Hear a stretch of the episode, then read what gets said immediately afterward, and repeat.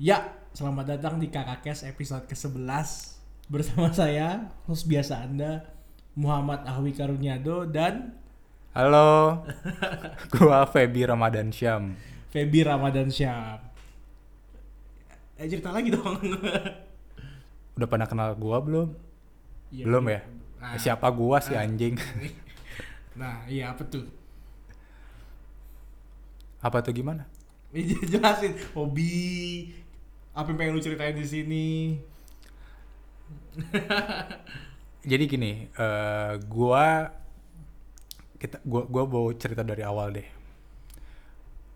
Gua ini bukan siapa-siapa, Belum. belum siapa-siapa. Belum jadi siapa-siapa. belum jadi siapa-siapa ya suatu, saat gue bakal jadi siapa-siapa sih tapi yang pasti gue tuh eh masa kecil gue ya bisa diukur happy Bisa diukur happy. bisa diukur happy masa kecil yang bahagia karena gue waktu kecil masih main kelereng kalau lu tahu kelereng kalau nggak tahu gundu Kalau di kampung gua namanya goli. goli Mainnya goli. kayak ini aja pak nama semacam narkoba ya goli. Oke oke. Gua masih main kelereng, gua masih main petak umpet, gua masih main apa tuh namanya yang genteng disusun terus dilempar pakai bola, gua lupa namanya. Wah nggak ada tuh di zaman gua tuh kejar lari patung, sembunyi endop, terus goli. Ya, yang pasti gua kecil gua masih main sama orang deh. Kan sekarang kan Jadi udah dewasa nggak main sama orang gitu. enggak, maksudnya gua masih masa kecil gua gua main sama orang, manusia.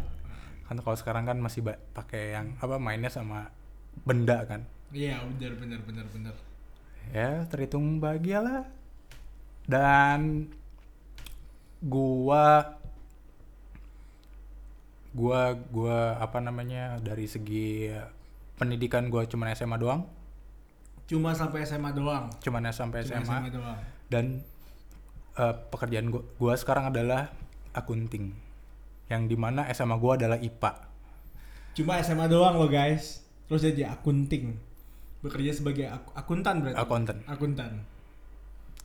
ya sehari-hari gua sekarang adalah angka Sorry ada angka dan pastinya Microsoft Excel dong ya. Excel ya. Excel. Tapi tapi kalau gitu untuk menjadi seorang akuntan nggak perlu sertifikasi dong. Un kalau nggak- seharusnya enggak. Cuman di Indonesia ini eh, karena ini bisnis kepercayaan ya di mana orang menilainya dari eh, sertifikat or apalah itu Mhm. gelar dan lain-lain. Jadi ya kalau misalkan memang eh, dikatakan perlu tidak perlu juga. Tapi kalau misalkan kita berbisnis dengan orang yang sudah percaya kita ya nggak usah. Untuk apa oh, itu? Oh gitu gitu ya. nggak perlu lagi Berarti berarti mau yang lulus SMA, lulus kuliah, asalkan benar kerjaannya tetap diterima sama pajak, sama pemerintah, Diterima. laporan. diterima Tetap diterima guys. yang yang pasti ya belajar itu aja Ya pasti belajar. Klien lu berapa sekarang? kalau gua ada 13 Ah, 13 men. 13 lulusan SMA tok. Lu gimana nih yang sarjana? Itu itu itu, itu di bawah PT atau gimana tuh? Di bawah atau lu sendiri freelance atau gimana? no gua gua gua, gua di bawah PT Di bawah PT ya, di bawah PT. jadi apa namanya gua sama saudara gua saudara gua punya PT ini jadi saud- saudara gua yang punya dan gua gua di hire gitu sama dia karena eh, dia percaya gua dia dia nggak peduli dia nggak peduli dia dia master accountant di eh, lulusan Australia dan dia nggak peduli gua lulusan apa gitu dia nggak ngelihat dari eh, Latar belakang. latar belakang yang penting dia dia yang yang yang paling gue inget dari saudara gua adalah eh, mau kerja dan mau belajar Mau kerja dan mau belajar, bukan kaum rebahan berarti Iya. ya. Iya. dan sekarang jam segini aja belum rebahan gitu Belum ya. Ini sekarang jam 3 pagi. Entah kenapa kita bikin podcast karena Grab Wheel Lab penuh di Lipo Karawaci, ya udah sedikit produktif boleh lah ya. Ini, ini, ini gimana ceritanya? Dari lulus SMA yang IPA tiba-tiba jadi akuntan. nggak langsung jadi accountant sih Ah. sebenarnya gue lulus SMA tuh langsung Tahun berapa tuh?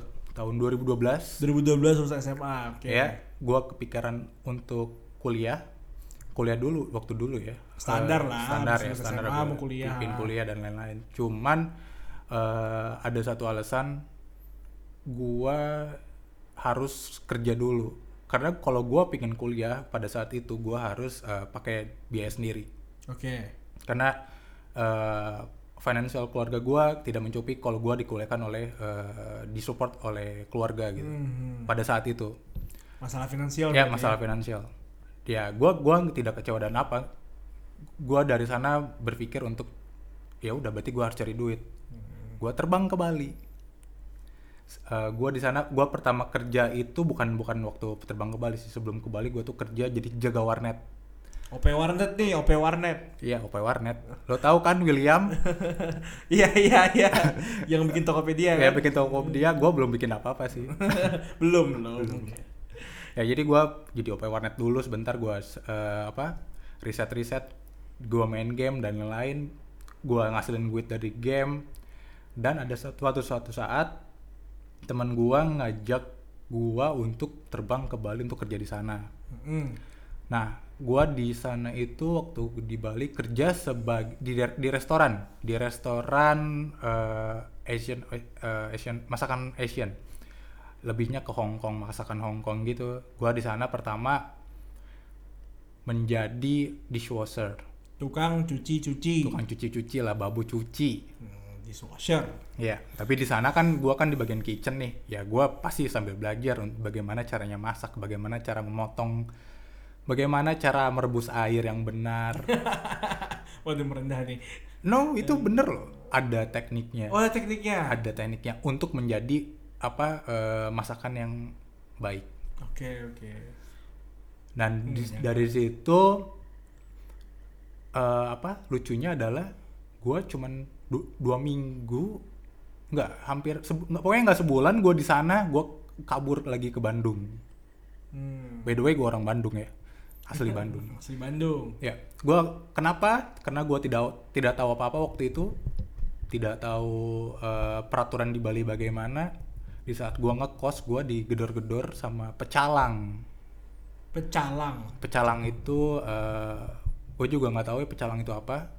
Yang pasti itu kalau kalau gue nggak salah itu eh, keamanan di suatu desa. Suatu pokoknya dia ada di suatu desa ada ada yang namanya eh, des eh, rumah desa terus di situ ada kepala desanya dan lain-lain terus ada pecalang di, di suatu daerah itu. Nah kalau misalkan mau ngekos di sana itu kita harus punya kipem Kipem. Kipem.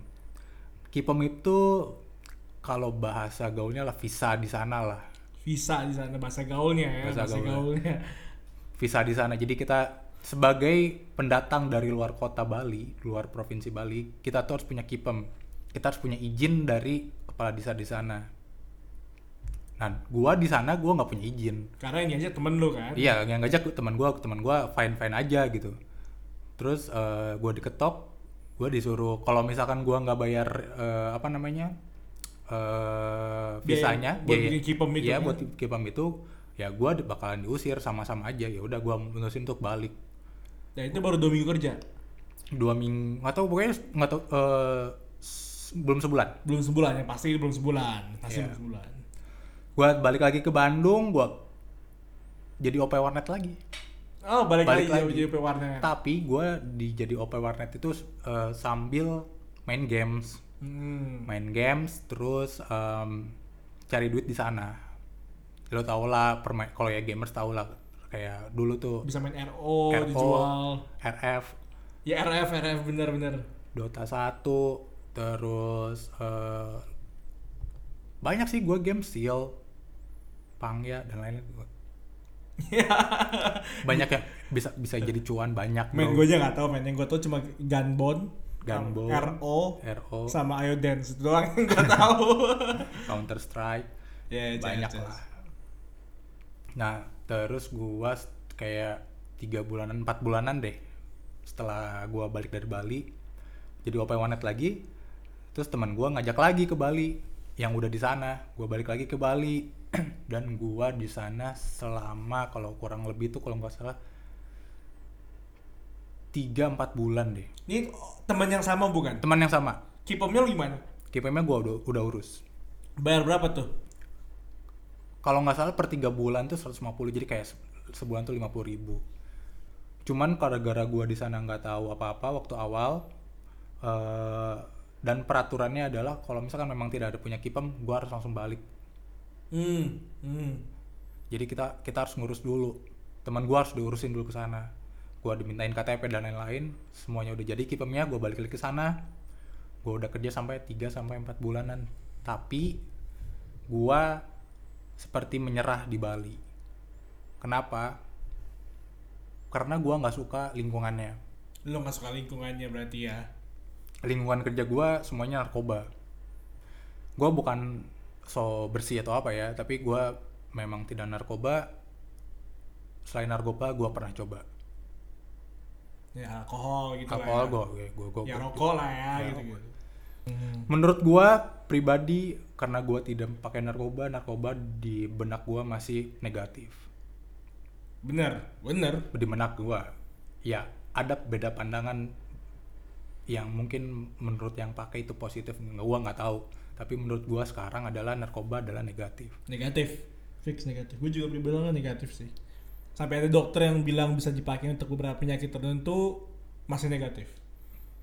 gue masih ya gue untungnya sampai sekarang gue masih bisa tahan diri tidak Iya. yang gitu yang nawarin banyak gue tahu tapi ya gue bisa nahan diri itu tergan- tergantung kitanya doang Cuma rokok ya yang nggak bisa ditahan ya. iya rokok untuk nggak halal sih nggak halal sih bukan halal sorry rokok itu tidak dilarang Iya, sebaiknya kita jalan. Ba- banyak mudaratnya. Iya. seenggaknya ya stres-stres sedikit bisa hilang lah gara-gara rokok Tapi ingat ya, jangan ngerokok, jangan minum, jangan narkoba. Oh, udah bener banget sih itu, bersih lah badan lu. Nah terus abis lu balik, lu di Bali 3-4 bulan, balik lagi dong ke Bandung kalau gitu kan gak nyaman. Iya, ya gue di Bandung itu kerja kerja lagi di ini di sebuah restoran di Bandung. Bukan restoran sih kafe. Jadi eh gue waktu itu udah jadi OP Warnet udah muak karena duitnya kecil. Gue ditawar, eh, gue nyari kerja.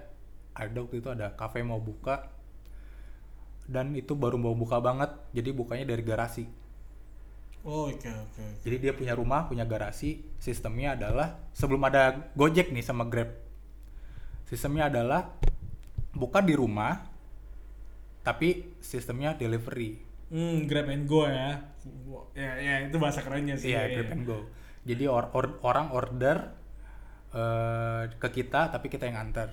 Hmm. Kebanyakan yang beli sih itu ya anak-anak yang kos, anak-anak yang eh, deket-deket kuliahan di Maranatha dan lain-lain. Berarti emang emang nggak ada tempat orang berduduk nongkrong di situ nggak ada. ada. Langsung dikirim pakai by WhatsApp kan biasanya. Ya, ya. Itu sih. Terus eh, di situ gue sebagai cook di situ langsung. Cook ya, pertama dari OP Warnet, dishwasher, Ya, OP gua- Warnet, Gua eh, dapur terus di cook sekarang. Iya, gue di sebagai cook itu karena gue udah eh, apa namanya udah ada pengalaman kerja di Bali itu 3 sampai 4 bulanan. Hmm. 3 4 3 sampai 4 bulan itu gue belajar masak yang benar kayak bagaimana ya. Nerap lah ilmu ke gue karena gue terus-terusan dihajar sama chef, eh, chef di sana kan. Gue malah di sana di waktu di Bali tuh tidak di seharian cucian ditumpuk biar gue tuh belajar terus. Oke oke, bisa ada waktu belajar masak Iya. gitu ya. yang yang pasti gue nerap ke gue ya gue bisa di, di apa dipraktekin di lain perusahaan Hmm.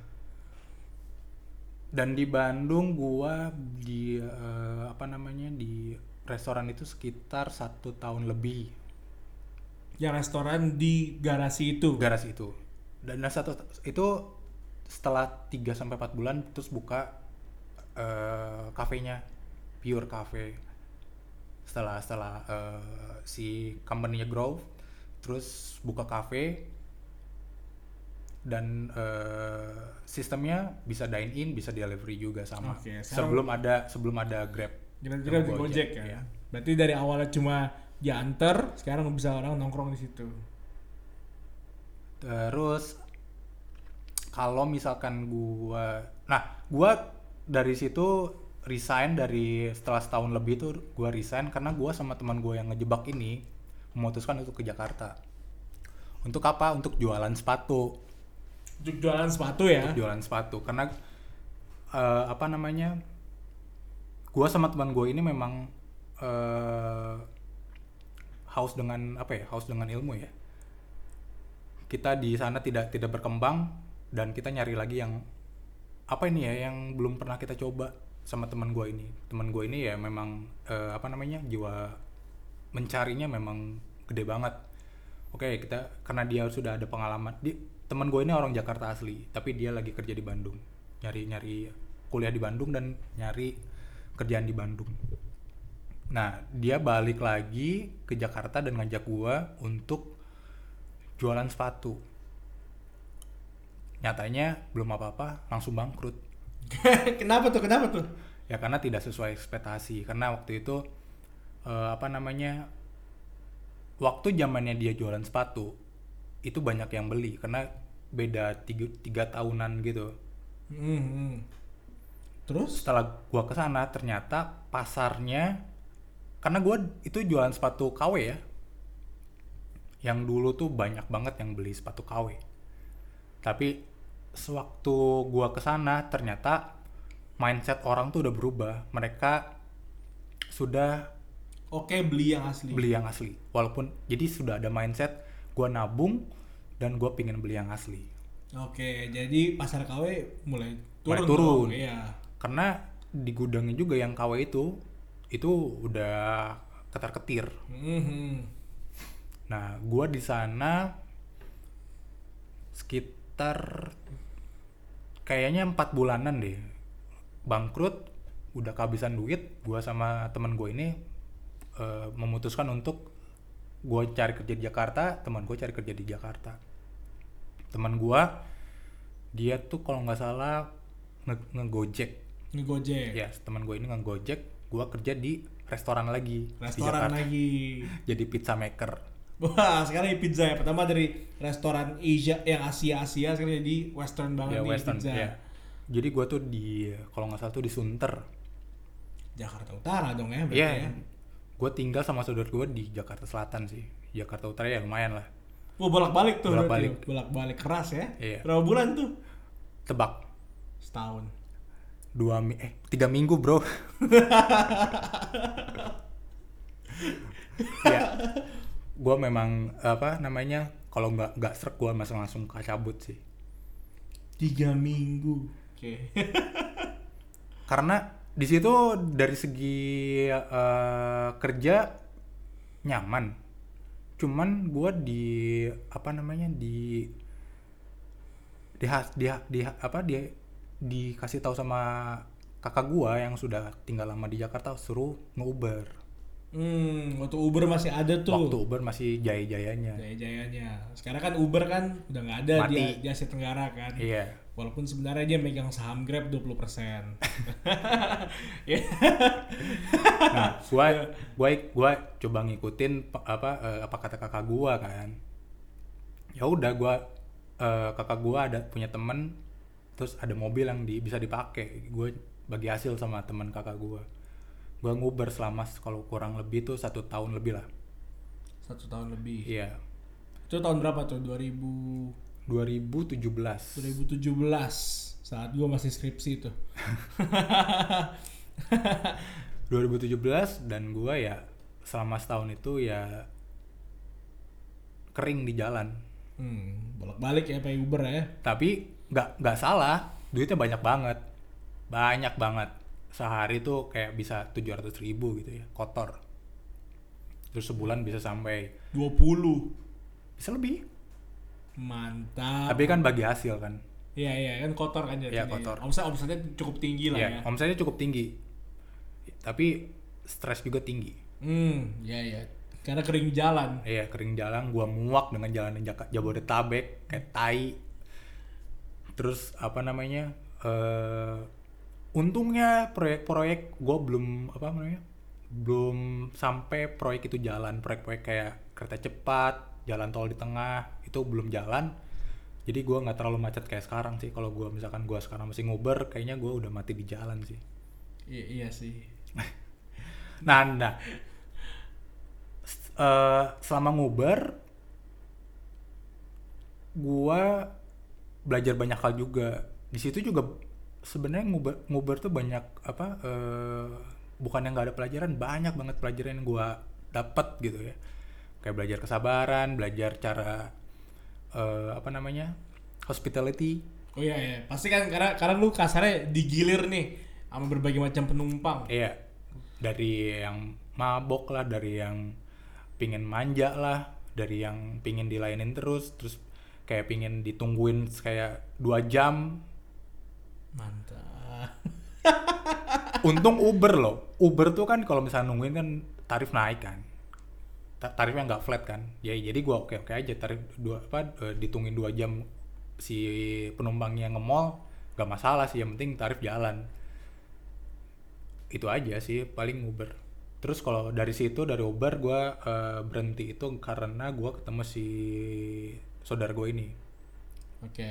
karena saudara gue ini dari Australia.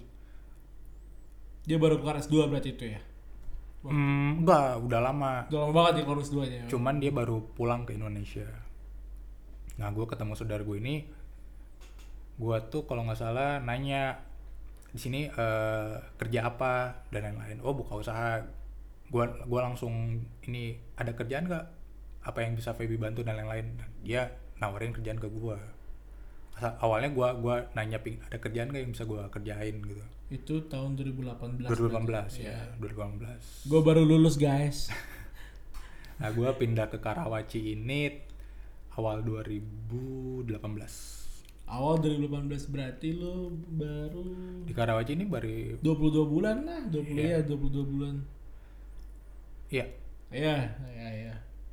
Nah, dari situ gua nggak langsung jadi accountant sih, gua jualan online karena saudara gua dari Australia, jadi produk Australia ya, eh, masuk ke Indonesia terus dijual.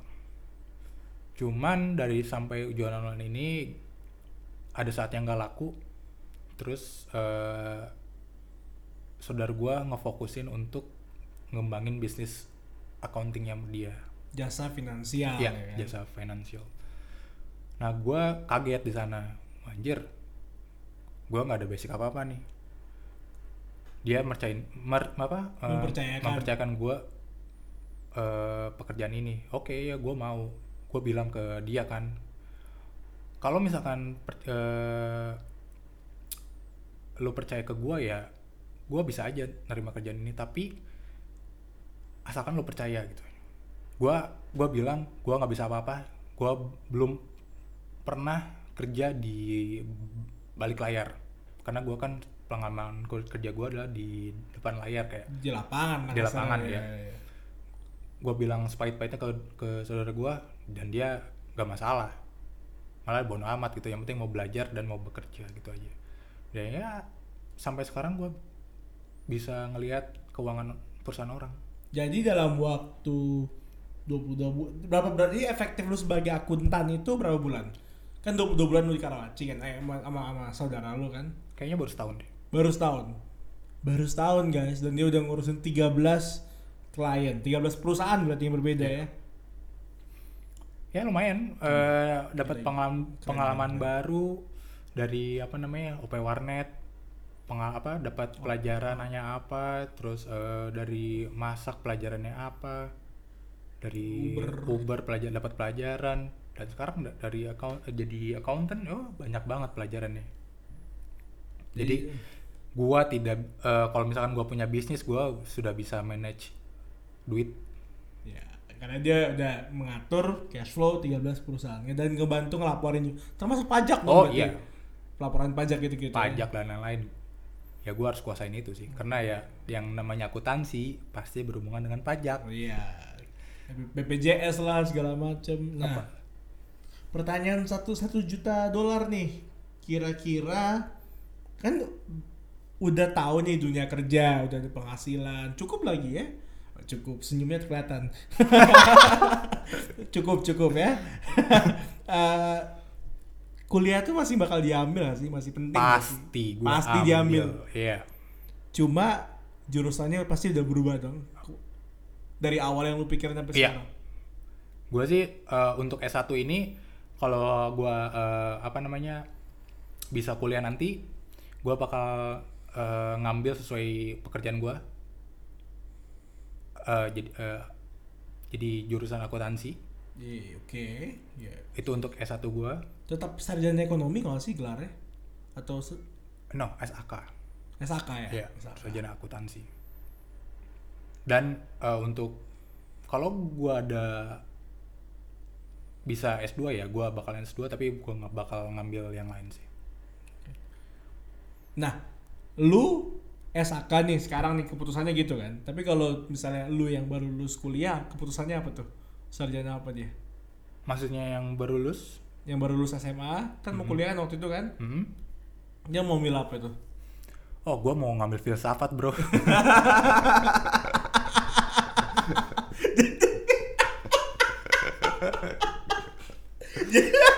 jadi dia mau ambil jadi Feby yang baru lulus kuliah mau ambil filsafat, Feby yang udah mengerti dunia kerja mau ambil SAK. gue tiga kali tes, apa namanya tes, eh ku- apa ngambil kuliah negeri. Tiga tiganya gue ngambil filsafat karena gue pingin banget. Gara-gara apa coba? Buku Dunia Sofi. Buku Dunia Sofi. Ya, gara-gara dunia Sofi gue sangat-sangat apa namanya tertarik dengan dunia filsafat. Dan ternyata setelah realitas eh, apa namanya mengempaskan gue ya, gue harus berpikir realitas dulu sih. Tidak boleh mengawang-awang dulu. Nah, nah. jadi ini lu mau ngambil S1-nya nih mau ngambil buat eh, jadwal karyawan atau jadwal full time mahasiswa? Gua sih tergantung nanti gua. Kalau misalkan gua nanti ke depannya banyak waktu gua bakal reguler. Bakal reguler Iya. ya. Tapi kalau misalkan memang tidak tidak ada waktunya gua bakal ngambil karyawan. Iya. karena apa namanya ke depannya sih gue harusnya kalau misalkan sesuai target itu waktu gue lebih luang Harusnya ya harusnya lebih, lebih ya. luang tapi kalau memang eh, realitas tidak menyatakan waktu tidak gua tidak gua tidak ada waktu luang ya gue harus ngambil karyawan Kepikiran ambil universitas terbuka nggak UT? no Nggak ya kepikiran ya. gue pengen yang reguler aja Pengen nyari reguler. Sebisa mungkin nyari sebisa reguler. mungkin reguler karena gue apa ya dulu gue milih universitas tuh benar-benar ngasal setelah gue tahu Yang penting ada filsafat diambil ya pokoknya. bener serius filsafat tuh kan cuma ada di UGM UI eh, udah dua itu doang. Yang negeri ya? Yang negeri ya, negeri. yang negeri ya. Yang swasta banyak. Cuman yang eh, setahu gua yang ada filsaf ilmu ilmu filsafat murni itu cuman UI dan UGM yang negeri. jadi gue eh, apa namanya daftar ke situ dan ya ketolak berkali-kali. Tiga kali sih. Karena cuma karena percobaan cuma tiga kali kan. Hmm.